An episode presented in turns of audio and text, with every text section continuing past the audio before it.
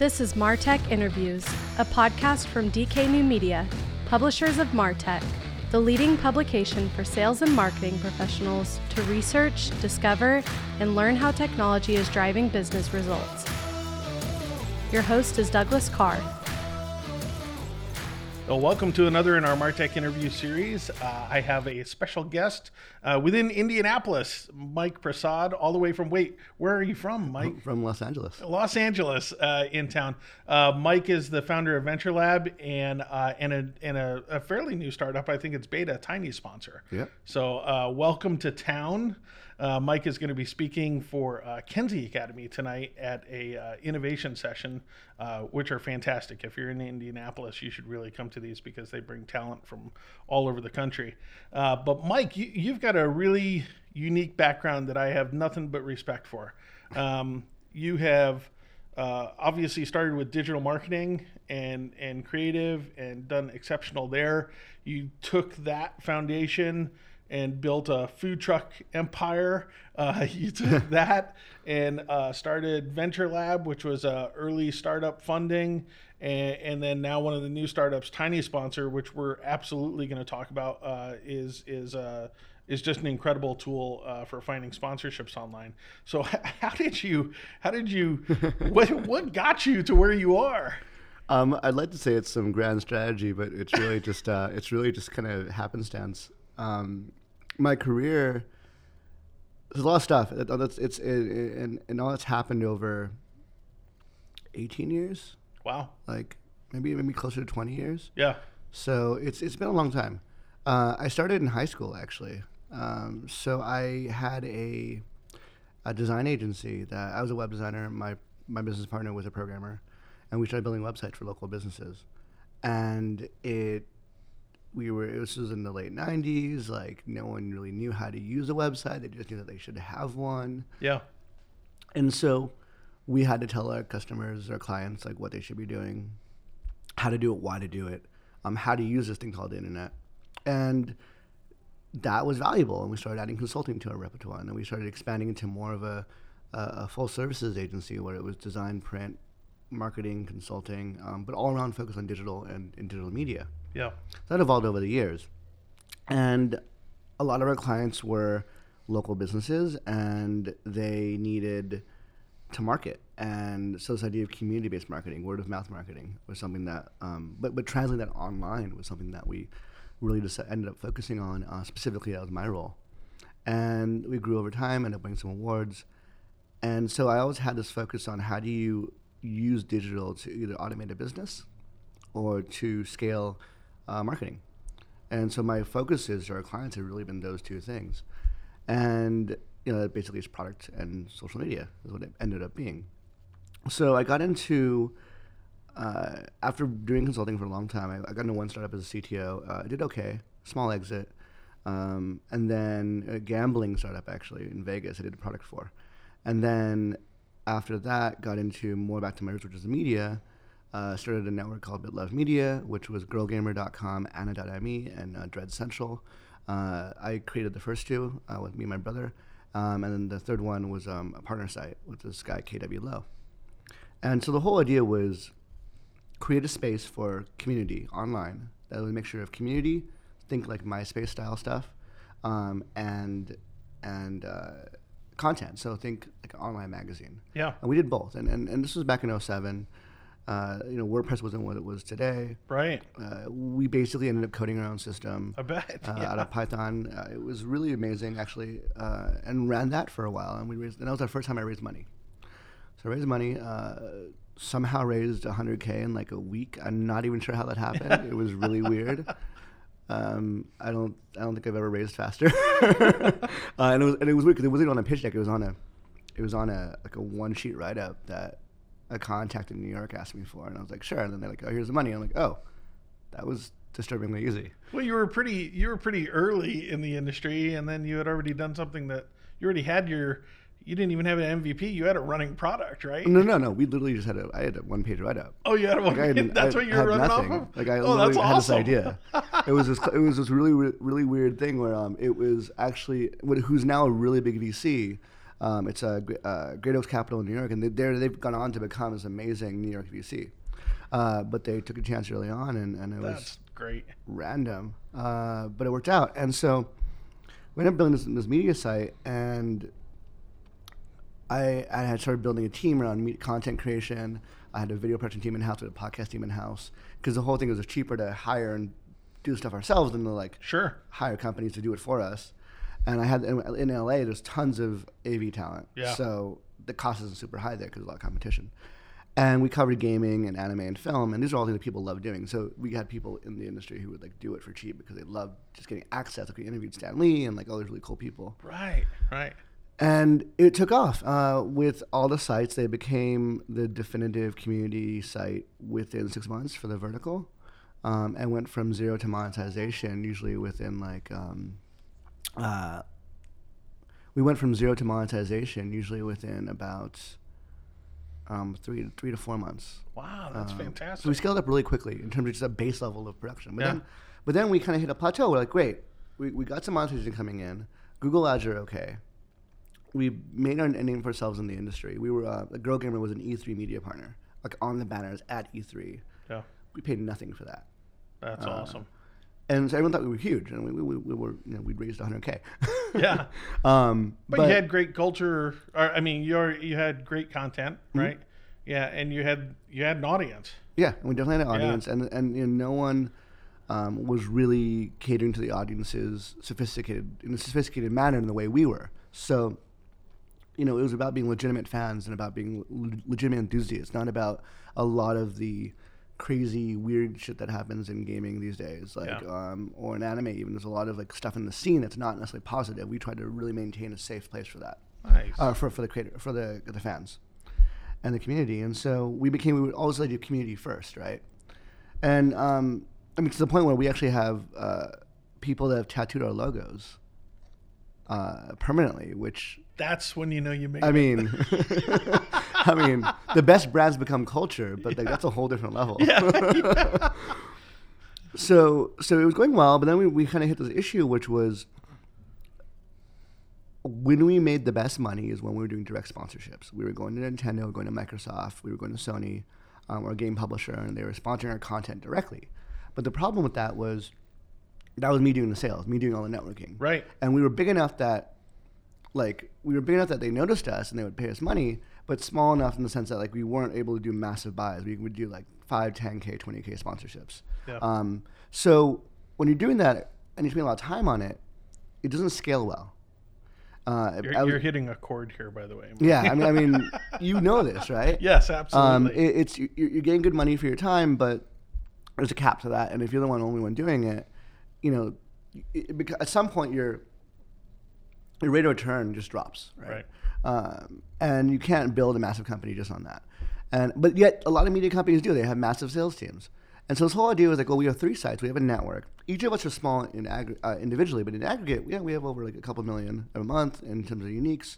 Uh, we had dedicated audience, really high value audience, and we really said, okay, we need to figure out how to sell the high value and the specificity of our audience, not just the the numbers, because the numbers themselves are going to well, we'll get like residuals, uh, uh, remnant CPM, and it's it's it's it's a crap it's crapshoot. So that's where the idea for Tiny Sponsor actually came out. Um, it was this idea of well, what if we get a bunch of small publishers together that were tiny, and we built a way to sponsor them in bulk, and made that sales process that I was doing manually. I was building pitch sheets, building packages, going out and meeting people, and trying to convince them to do it. Uh, what if we could scale that? Um, and that was that's why I bought the domain like in 09 or something. yeah. Uh, that's when I wrote up the basic business model for it. I wrote up the um, the technical like uh, uh, spec for it, but I never built it because at the same time, in 08, uh, my video editor Eric Shin hit me up and said, "Hey, Mike, my brother-in-law has this idea for this food thing, and I know you do marketing and you work with restaurants before and you've done small business and you know digital. Can you help us?" Um, so I said, "Yeah, I'll take a look at it." Uh, He always hooked me up with cheap video editing, so I was like, "Yeah, I can definitely j- sit down." And and and this is when um, Mark Manguera is the guy, and he he's like, "I got this Korean barbecue taco that him and his buddy Roy Choi had come up with." Um, and they wanted to sell it, and they all come from a restaurant or a hotel industry, a hospitality industry, And but they had no money, and they were like, we just need to just we just want we got a truck. We're gonna just like throw it on a truck and sit somewhere, and hopefully it's gonna work out. And uh, I said, you know, that's not a bad idea. The food sounds interesting, but like, what's the name? What's the brand? How are you building? Like, how are you getting customers? Like, Nice. what what makes you unique other than the food? And if you only got one shot at this, how do we make sure we're not going to fail? So, I sat down and I built a strategy, um, which came from this idea of of me using Twitter. So, I was at South by Southwest around this like a year prior, and my business, my design business partner, Anand Sharma, had had a company called Dragon Interactive, and he had a blog, um, and I was working with him on a bunch of design client work, um, some agency stuff, and we were up for a web award, and we were on stage, and uh, we were up against uh, Snook.ca, BuzzFeed. and Twitter, Yeah. and like I think there was one other site. I forget what the first fourth one was. No competition. Yeah, no comp- whatsoever. but, but this is in 07, like 07, 08, 07 or 08. I forget which Okay, was. so But like they were all small. Like Twitter was just out. There was maybe a couple thousand people on it. Like it wasn't huge yet. It was really only in the design community. Um, BuzzFeed was this new thing that no one no one knew what was going to Right. happen. And um, we lost to Twitter. And we're like, but they're not a blog. And they called themselves a microblog. I was super confused. So I got Yeah. on it. I joined. Uh, and I, I started using it. And I was like, oh, this is like more of a messaging system. It's a community system, like a community yeah. platform. This is cool. Not a microblog. And I was super, I was super salty about that. Yeah. And so I started, I got- I got back to LA. I connected with a bunch of people that were on Twitter that were back in LA from South by Southwest, as you do at South by Southwest. And we started doing tweet ups. And so Twitter exploded at that South. uh, it was right? it, it was that's when Twitter kind of got on the scene, Yeah. and then it exploded over the next like twelve to eighteen months. Yeah, yeah. Um, that was when really like the um, the design and tech community picked it up, yeah. like more than just San Francisco. Right. Uh, that was a break. That was definitely their breakout. Their breakout moment, but it didn't hit mainstream until years later. But in um, so doing all these tweet ups, and we sat down on on Kogi. I was like, I'm a big brand guy, like coming from my Yeah. marketing design background. So I'm like, well, we need a we need a brand. The brand's got to be super simple. It's got to be uh, very very. Um, I'm all about iconic brands. Yep. So how do you engineer that from up front? And so the idea was that uh, what's food? Well, it's got to communicate. It's got to be um, the name. Ha- like we want to. We don't want to hit Koreans. Like Korean barbecue, bulgogi is like super. Not the most welcoming place in the middle of K Town in LA if you're not Korean. Right. Um, now it's a little bit different, but then it was totally like you go with your Korean friend. Yeah. And so I'm like, well, we, I need a name that like non-Koreans would would remember, wouldn't feel too foreign, would feel ethnic but not like unapproachable. So, uh, but I also want a name that Koreans would hear and be like, oh, I get, I get what that is. So, I mean, kogi barbecue is basically bulgogi, uh, and gogi is meat, and bulgogi is fire meat, which Yeah. is the Korean barbecue. It's like literally the name. Um, and then we switched the K, the B is for the K because it was more palatable Yeah.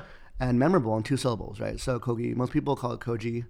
I've gotten arguments about with people about this. I'm like, I'm like, no, it's kogi. I'm the brand guy. I know. Yeah, I'm like, I- I'm pretty sure I'm, I'm right about this. I had a guy argue with me for 20 minutes. I was like, really, dude?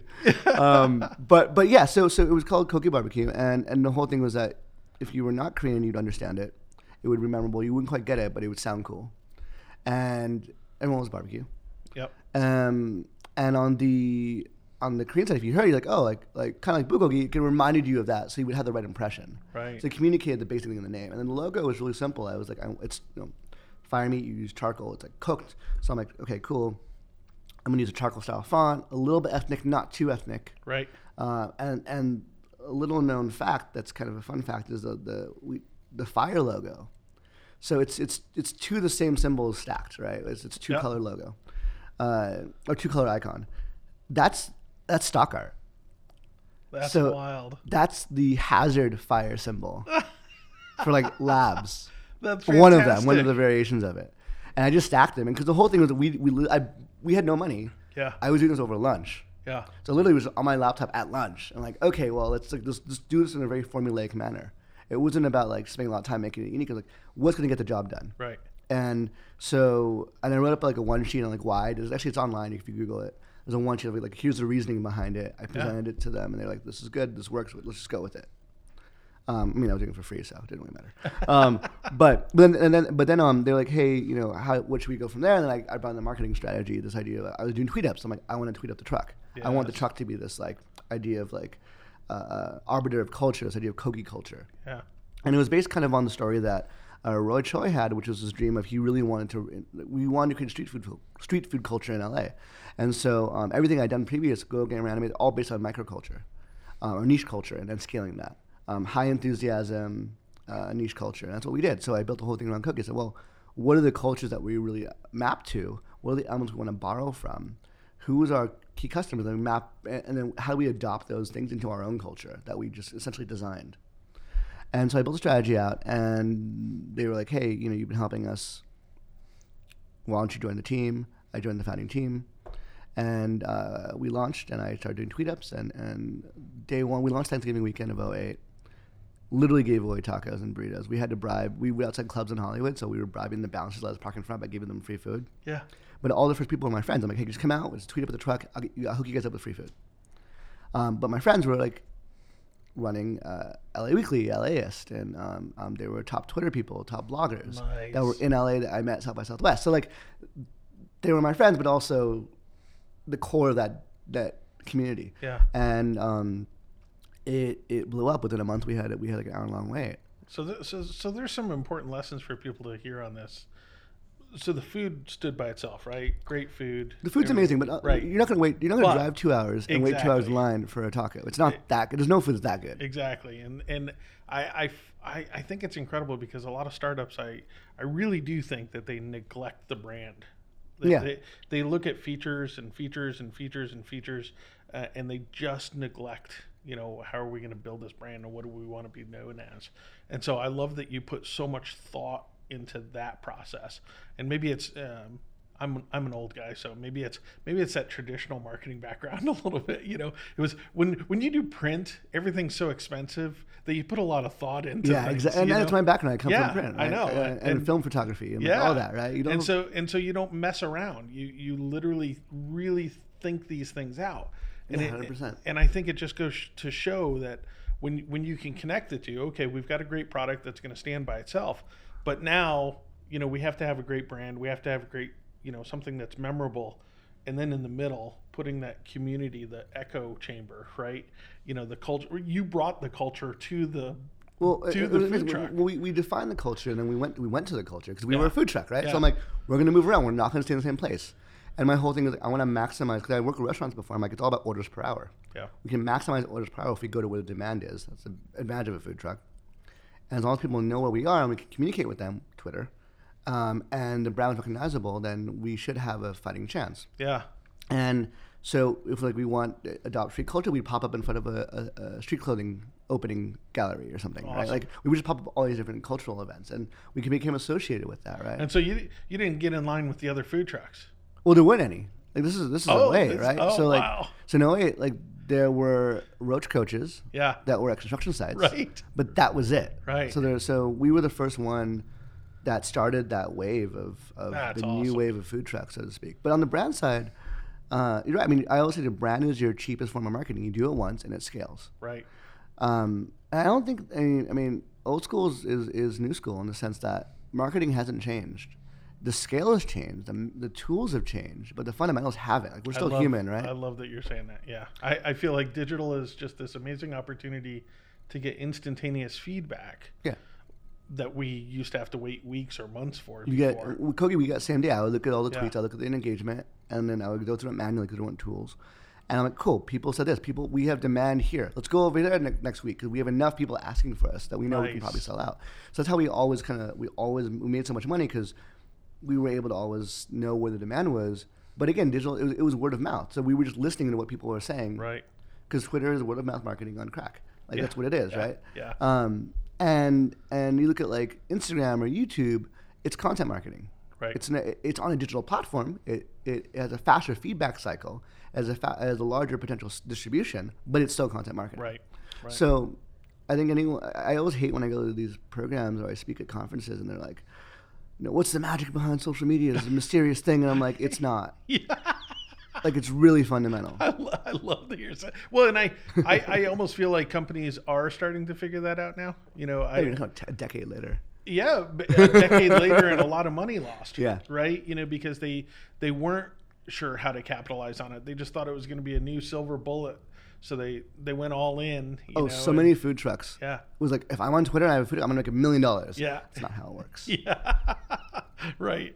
Ah, that's uh, what a cool story. And I, I, like you get, I said, I, I think it's totally applicable. I was um, Chuck actually had another speaker in the last time, and I and I forget his name, uh, but but he was talking about how even when he before he even went to investors, he spent so much time on the brand, the verbiage, the voice.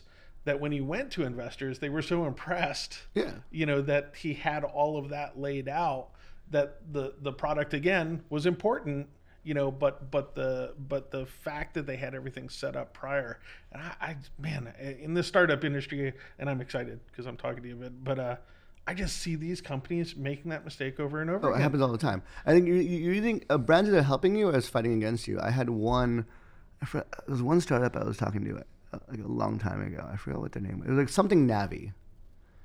The minute you hear something Navi, you think, navigation yeah, GPS, right? Um, or GPS software. Yeah. They were a knowledge system. Like uh, they were like a Wikipedia play. I don't think we're navigating knowledge, but literally, anytime someone heard their name, they would think something completely different. Yeah. So they were just fighting against it. I'm like, I'm like, the number one thing you should do is rebrand because you're forever going to be redefining that. And they're like, oh, what about Google? And Google had no meaning. My whole argument, like, you have names that are either completely against what you're doing, completely aligned with what you're doing, Yeah. or you have neutral. And like Google's like neutral. Like it meant nothing really when Right. it started, but it became be, to be defined over a long period of time and a lot of money. yeah And I can't think of a single brand that was n- that was not neutral, that was against, that was like, uh, biased against what you're doing, that has been successful. yeah that's a good point Um, and then the, the line ones, like like all. I mean, I have a penchant for the literal. So girl gamer, Kogi barbecue. maybe Like, maybe amazon right but I would say I'm kind of neutral as well. It's just it's Yeah. kind of generic, right? It's- right right um, it doesn't have a very specific meaning. You don't think of True. a specific product when you hear it. Like, oh, it's a place. Okay, whatever. right Right. right right it's a good point Um, Google same way. I think Apple same way. Yeah. I think Google's neutral, but like yeah, A- neutral, apple's another good one yeah that's another great example Where it's like it's not. It could be like Apple. It's just so. It's kind of a generic thing, right? Wow. Well, let's let's fast forward now to tiny sponsor because uh, uh, so we were talking before the show, and and everybody listening should hear this. Is that even on the Martech is I have advertising, and I joke. Uh, someone called it like 20 years ago webmaster welfare, and I think a, I think it's a perfect tone because advertising just doesn't. I don't expect people to come to my site and click on ads. I just don't expect it, but I do expect them to listen to what I'm saying. They trust me and when I introduce them to a product or service or something, that they're going to go there and they're going to go check it out if if it's relevant to them. And so my sponsors are, are I don't take sponsors that aren't relevant to my mm-hmm. audience, and I and then when I do take a sponsor, one I disclose it, you know, but but then I'm very very careful about tuning into them, making sure that I love their product too, you know, and then and then putting the word out for them. And so sponsorships are one of those things that are lucrative. But to mm-hmm. your point, you said it perfect. Is I have a I have a spreadsheet of I think a hundred companies that I've been wanting to call for three years now. you know, and I don't have time to do it. I don't have time to, you know, sit there and, and push them through that, you know, funnel and, and test and everything else. And so all of my sponsors are haphazard. I mm-hmm. wrote about them and then they said, "Oh my gosh, we got a few people that signed up off of that. You know, is there do you have some kind of sponsorship program?" And and and that's how it's how it's gained. So Tiny Sponsor is this incredible um, marketplace, you know, really. And so there, there's kind of two sides to it that I think are pretty neat. One is obviously for a, a content producer like me or influencer. You have influencers on there. Uh, you have even package opportunities on there. Um, but the other side is for an advertiser, right? Mm-hmm. So for an advertiser, now you've got a marketplace that maybe if you've got a, you know, twenty thousand dollar a month spend, you can sprinkle it out across, mm-hmm. you know, ten different, you know, places to sponsor. So that's a eh, you're almost bringing the ad network model to sponsorships with that, huh? Yeah, I think it's it's a little bit of an ad network, it's a little bit of a um, of a marketplace. Yeah. We're not an automated network in the sense that we don't have like we don't just push ads to you. Right. Uh, the idea is that I, I always analogize it to Etsy, but for Yeah. content creators. I like that. It's like an online store for you to sell your sponsorships, right? And so the whole idea is that creators know, like you know what you do well. Right. You know what you're all about. You know, you know what your stats are. You know who your audience is because you've been doing this forever, right? Like Yeah. everyone who's created content gets to understand their audience, and um, hopefully you also understand what makes you unique. And really, the value in sponsorship is not about numbers; it's about quality. It's quality over quantity. It's who your audience is. That's exactly it. Why they trust you, what your Yeah. expertise is, and and and it's important that you, when you do do paid collaborations, it's aligned and it's it's natural, um, and there's a sweet spot for that. So it's not necessarily about the raw numbers; it's about finding the right match, and that definition doesn't come from an advertiser; it comes from the creator. Right. So we kind of took the opposite approach of most networks out there and most um, people out there. Is most people out there are agencies or they're these, these broad, like very very um, generic networks. Um, they don't look at creators as an individual, and they don't look at the audience at a granular level. And so the idea was to have a creator sign up. You create a profile. It's relatively normal on most similar sites. What we differentiate is we ask you to create packages, and the packages are defined by the creator, not by the brand. So let's say like you do this podcast. Um, this is this is a weekly podcast. We have X amount of views. You have uh, this type of audience. When a sponsor comes in, this is you can define what they get out of it. And so you're setting up that package based on what you know is strong about your audience, about what's unique about you, and what's relevant to your format. Um, and you have a, a preset price. So you put that pricing on a platform. It's it's completely transparent, and uh, you put it on the site. And then at that point, it's part of our inventory, but it's well defined. We, we know where your people are, who they are, everything. And so we identify you by what makes you unique. Then when brands come to a website or agencies come to a website, they just search and they filter and they browse and they add to cart and they hit checkout. At that point, they upload a campaign brief. Uh, they, fill out, no, they, they fill out a form. It's a brief. You get an email saying so and so bought this package. You know what they're buying. Yeah. You know what their company is. Then you just need to decide is this a good match for me, yes or no. You hit yes. We move the money into escrow. You guys can chat directly. Once you deliver, you get paid. you That's can ask for a deposit as well.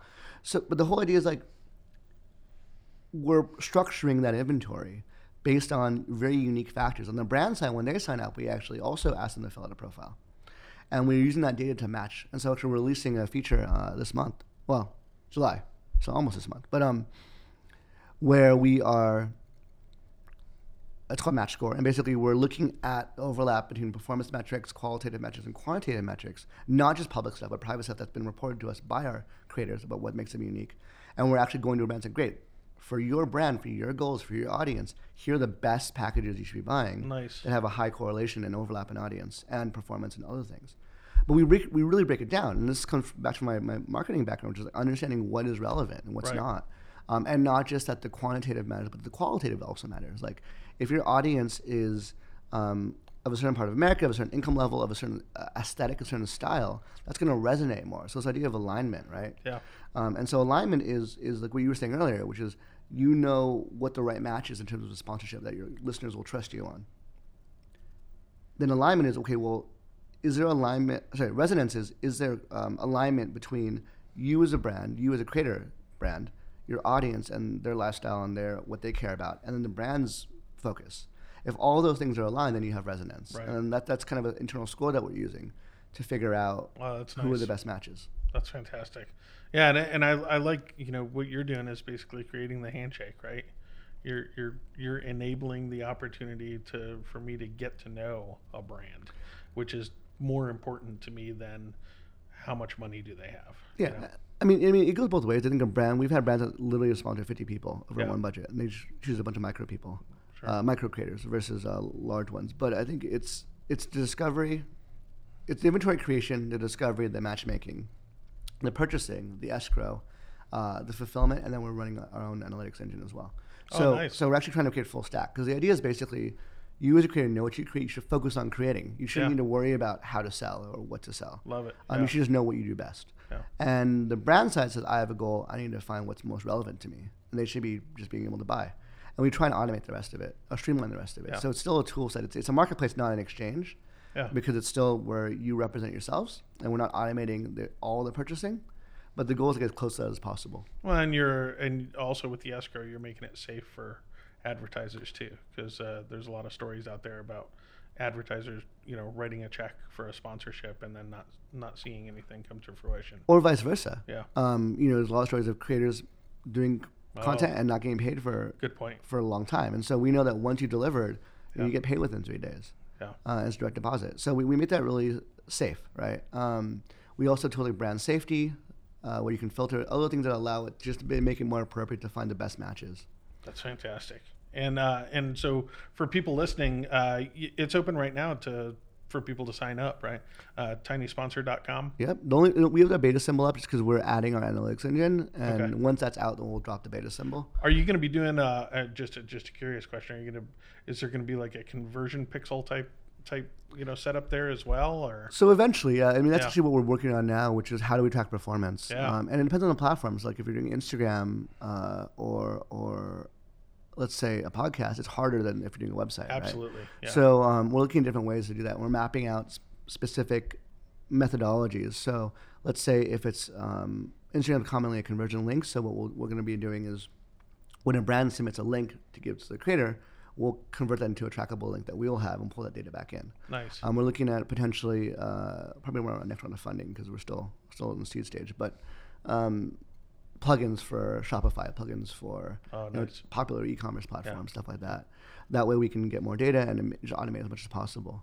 Um, and, but also the same. It's, it's actually the same approach I looked at. Um, you know, it's still the same thing. Talking about my career, it's it's community driven, right? Yeah. We're creator first. Right. We understand both sides of the market. Uh, I, I look at what makes a creator who they are. Um, and then I just translate on the product side, which comes from my background at Venture Lab, um, which was actually, that was between Kogi days and Tiny Sponsor. There was like a five year gap there where I ran uh, an early stage incubator focused on first round investment and, had, and actually one year incubation of these companies where we helped them execute. And it was cross border, very early stage. I worked in different ecosystems in Asia and Hawaii, um, in LA. And the whole goal was to like go to these new emerging ecosystems and provide expertise and a little bit of capital to get started. And so in that experience, I got a deep understanding of, I, I was okay at product, but I never really like did it at scale. Yeah. Um, and and that at that time, I, I really focused on looking mapping the the venture analysis, the business goals, the risk the risk points, and then the product and execution, and seeing like where were the issues that that would cause the company to fail. Where was the misalignment between their product vision and their actual like product execution and their actual business utility to their audience? Yep. Um, and then making sure that all that mapped together properly. And so it's kind of what we're doing at Tiny Sponsor. It's like understanding not just the creator, but also the brand, and the brand could also be a small business. Yeah, because both have to be successful in order for Yeah. the And- and- system to flourish. And it's a dual-sided marketplace. So you're not just saying I want to create a tool for creators. You're saying I need to create a tool that aligns everyone together, Right. that makes it all work, without requiring a heavy knowledge requirement on either side.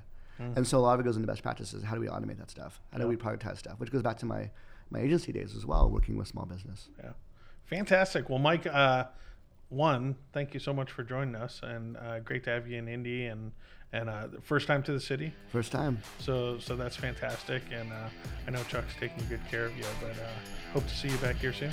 Definitely. Thank you so much. The Martech Interviews podcast is recorded at DK New Media's state of the art podcast studio at the Speakeasy in downtown Indianapolis. Subscribe at martech.zone. Sponsorships and marketing services are available through dknewmedia.com.